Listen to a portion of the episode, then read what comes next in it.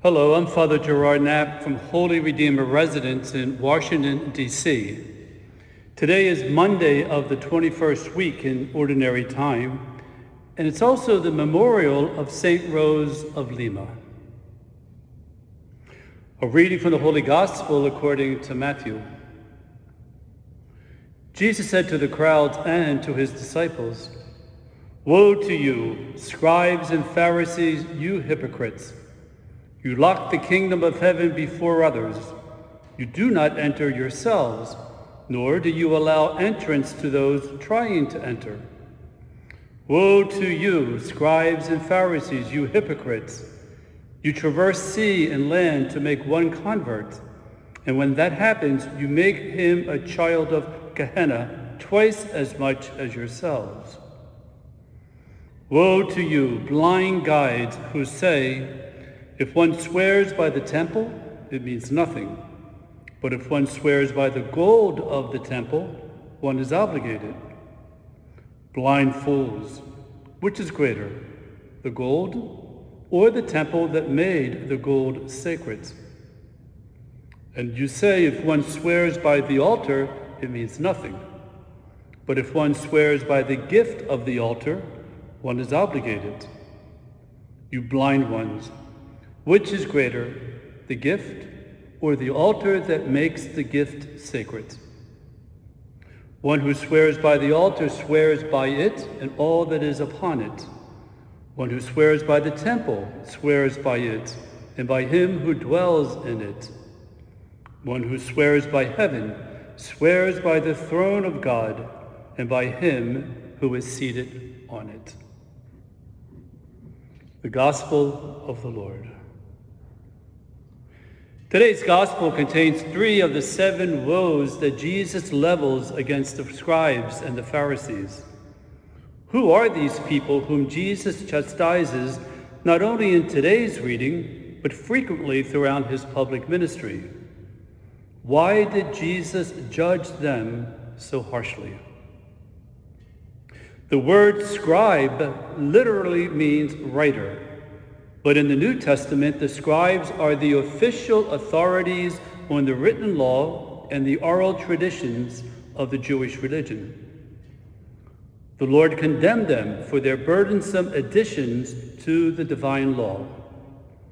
Through the years, the scribes developed over 600 do's and don'ts that a person had to observe every single day if she or he was to be righteous in the eyes of the Lord.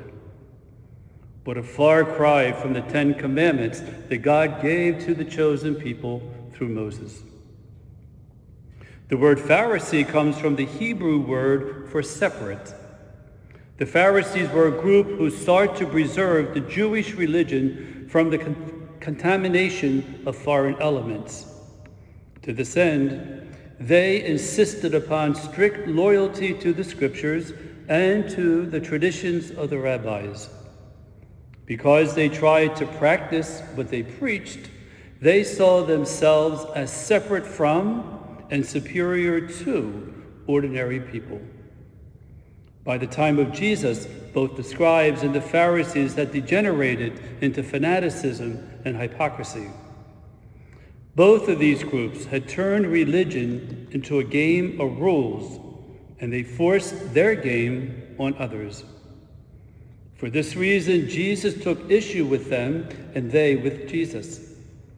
Religion is not a game of rules. It is a loving response to a loving God. If we do not love God, all the rules in the world will not help. As Christians, we are to do our best to follow the Ten Commandments and the teachings of Jesus.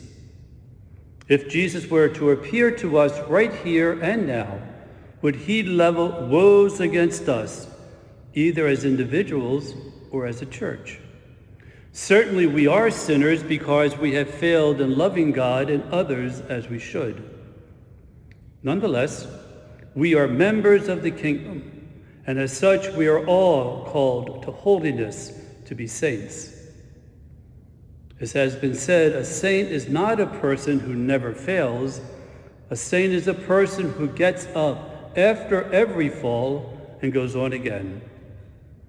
Perhaps the greatest example of falling and getting up in the Gospels is Simon Peter.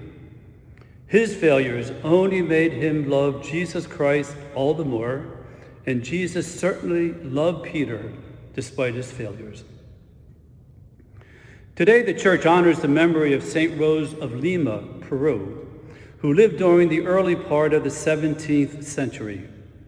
She led a life of penance and solitude while caring for the elderly, the sick, and the homeless. She was also a mystic who had visions in which Jesus Christ assured her that grace comes after tribulation. In other words, Jesus gives us the help we need to carry whatever crosses we bear.